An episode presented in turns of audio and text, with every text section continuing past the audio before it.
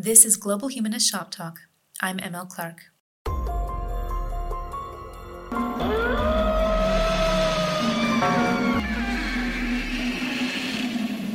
Do you ever wonder at our species' interest in spooky stories, horror films, and even violent video games that take place in theaters of war? How we go to safe and cozy spaces, movie theaters, our own living rooms, to explore life at these extremes. There's something similar going on with how we talk about human history, safely, cozily, from the supposedly stable structures of modern society. Most of us generally understand the broad strokes of our species' deep past, along with more recent histories of exploration. But how many of us as individuals are really up for taking on similar challenges ourselves? Our ancestors might have up and moved, but now, surrounded by small comforts like our digital devices, our entertainment stations, and the glory of indoor plumbing, why on earth would we ever put ourselves through anything more extreme for the long term? Why would we ever take the risk if we didn't have to? Hominid species started expanding out of Africa around 2 million years ago. That's when Homo erectus lived up to its name, standing upright and looking about and setting out for the horizon. Hominid groupings like the Denisovans and Neanderthals also spread out millions of years ago.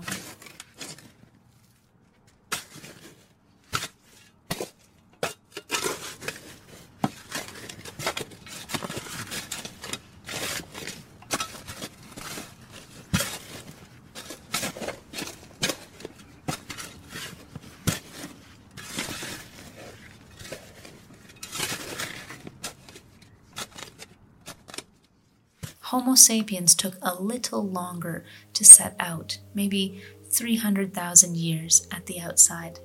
We have some evidence, for instance, of Homo sapien making it to Greece and Israel after a major migration around 125,000 years ago, but not with much luck. Those early human populations, for whatever reason, seem to have been outcompeted by local Neanderthals. That wave of human migration tapered off around 80,000 years ago, and even if it involved early humans getting as far as, say, China or maybe even North America, we've yet to find genomic traces of our presence in those eras. And genomic data is important because even if we can find paintings and tools and other signs that someone was there, that doesn't guarantee it was us. Plenty of other hominids were wandering around for hundreds of thousands of years.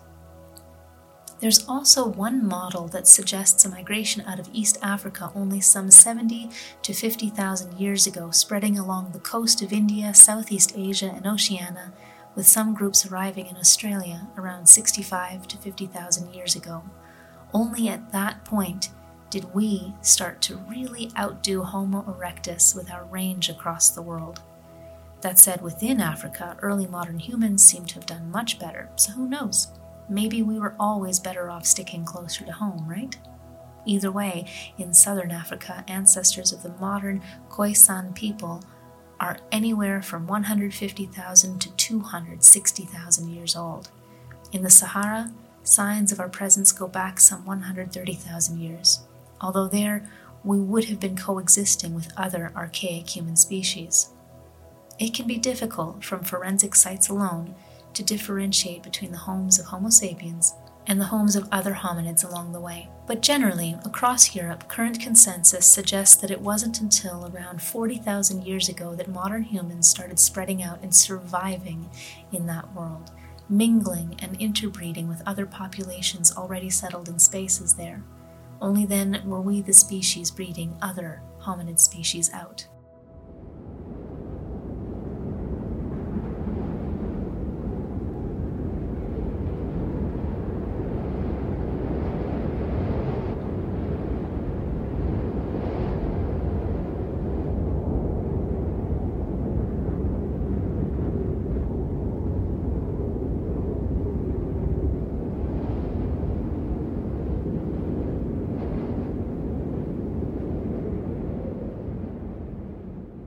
One other major deep time migration happened in the wake of the last glacial maximum.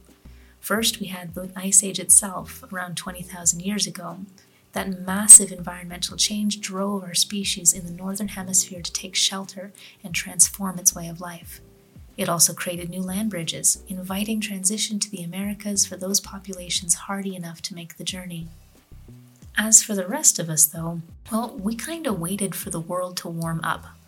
As glaciers receded, the period known as the Holocene began, around 12,000 years ago, and that's when our species really got going, spreading out to populate large territories and rapidly developing our ability to work the land. That's when we transitioned from the Mesolithic to the Neolithic, and then the Bronze Age, with the appearance of written historical record around 40,000 years ago in China and the Near East. These last massive migrations also brought us most of the distinct ethnic language groups that shape our modern world.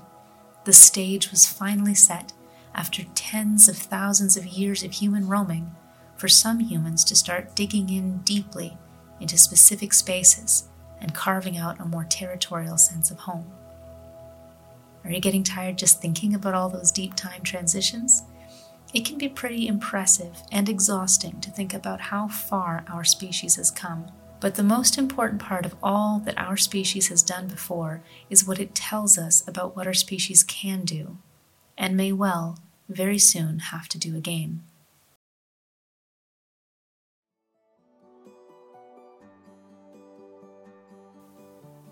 After all, it's that mental flip, that moment when we better understand how agency can be enhanced or lessened by our policies and cultures, which this humanist podcast always sets out to explore, one everyday object or concept at a time. You're listening to Global Humanist Shop Talk, and for six episodes, we're moving through different landscapes in the world of mobility rights and displaced people, our past migrations, our present crises, and the future of movement we deserve.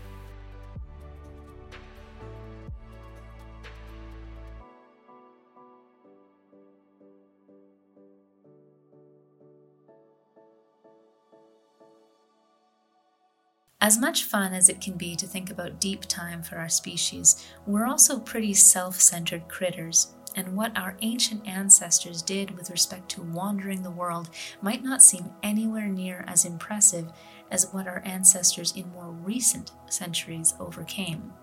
However, even then, we sometimes forget how fluid human history can be, which is why books like 2021's The Dawn of Everything A New History of Humanity by David Graeber and David Wengrow resonated so well for so many. In it, the authors rethink the stories that were especially told about human nature in the late Renaissance and early Enlightenment, and they offer different ways of reading the wealth of messy evidence we have about early human populations and the ways that they organized themselves. The book is part forensic archaeology, part historiography, and part invitation to play to rethink ourselves less as a rigid species marching in one direction that we call progress, and more as a series of populations that tried out different ways of being and didn't always prefer the more rigid structures that many of our political science and history texts consider marks of superior society.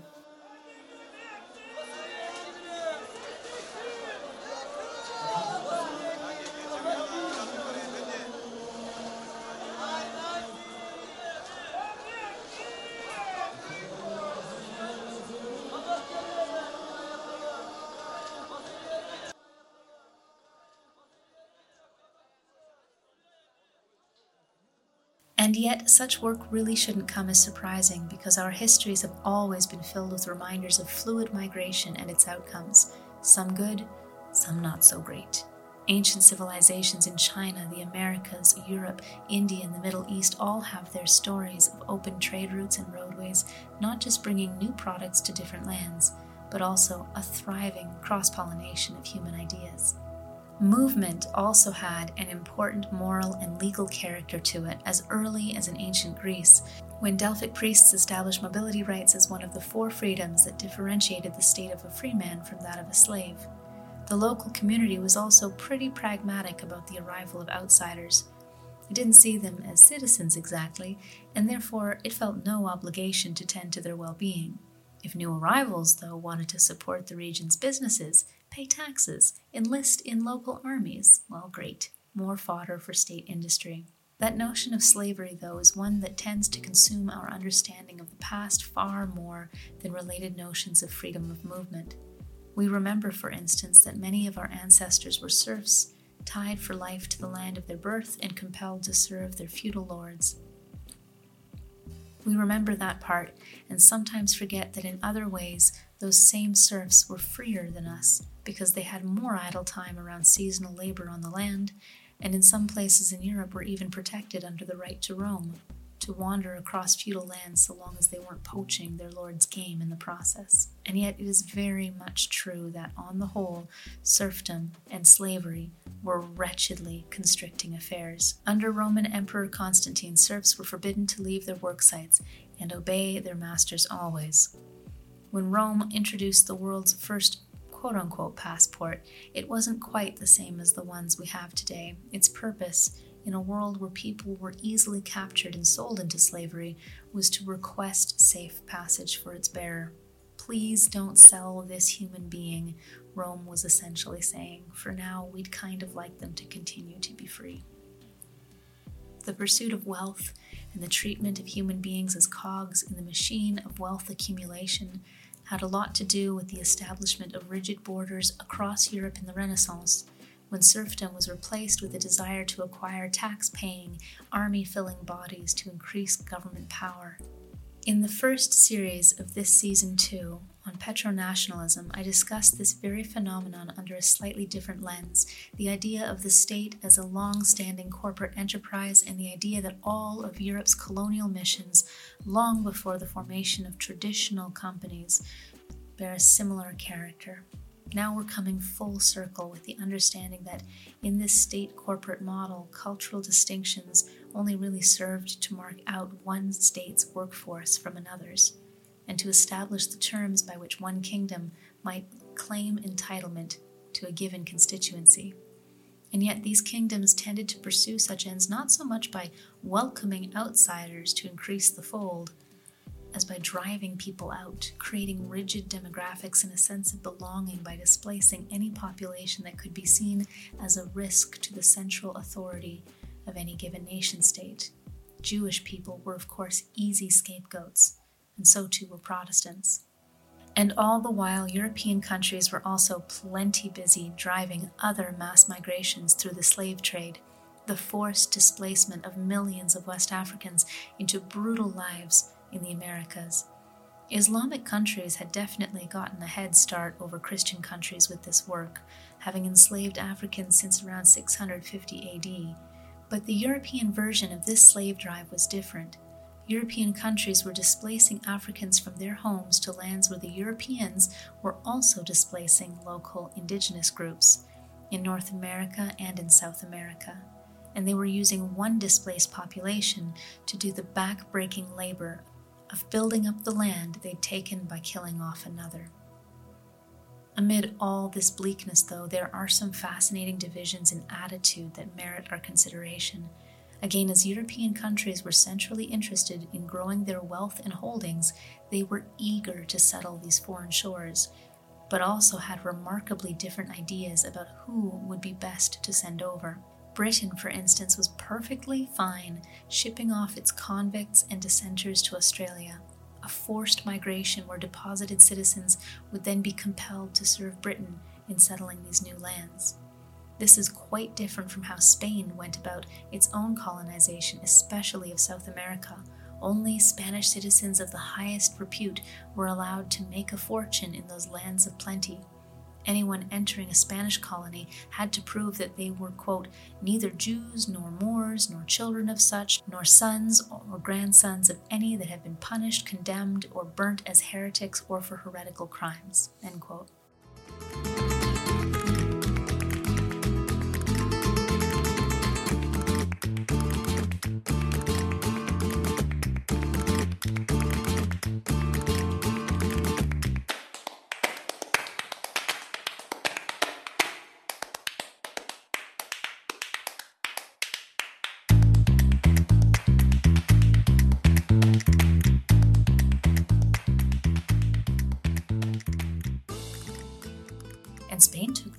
Quite seriously. From 1607 on, there was a death penalty in place for anyone trying to ship illegal passengers to the Indies, and anyone found to have gone illegally would be stripped of property, made to pay for the voyage back, and excommunicated on arrival. One way or another, though, all these European countries started to converge on the importance of passports by the end of the 18th century. How else would the rest of the nations on that continent know to whom any one citizen and all the potential economic value they carried in their person truly belonged? Ironically, though, these passports also spoke to a countervailing pressure among many educated European citizens to return the right of movement to human beings. As the world opened up just as in ancient times, so too did the world of ideas, and a great deal of excitement followed the idea of free trade and a more emancipated market economy.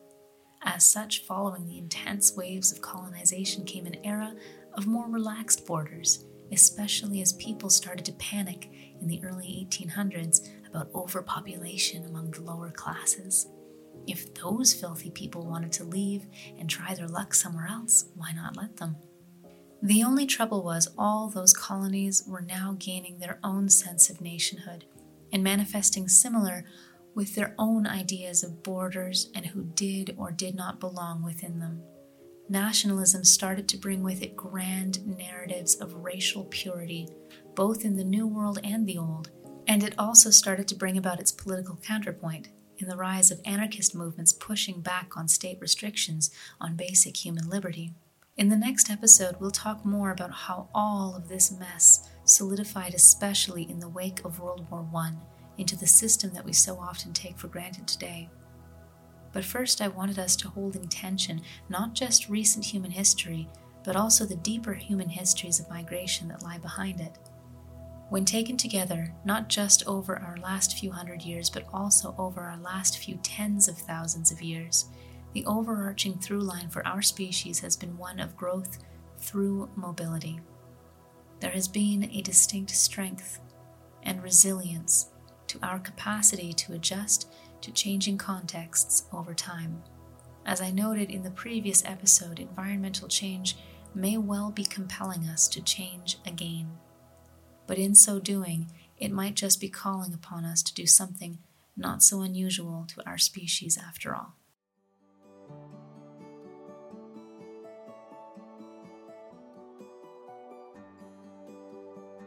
This has been Global Humanist Shop Talk with ML Clark. Maurizio Ferraz is my one man dream team of an audio production specialist Studio space and resources were provided by Agencia El Grifo, and all further credits for cited and referenced content can be found in attached episode notes.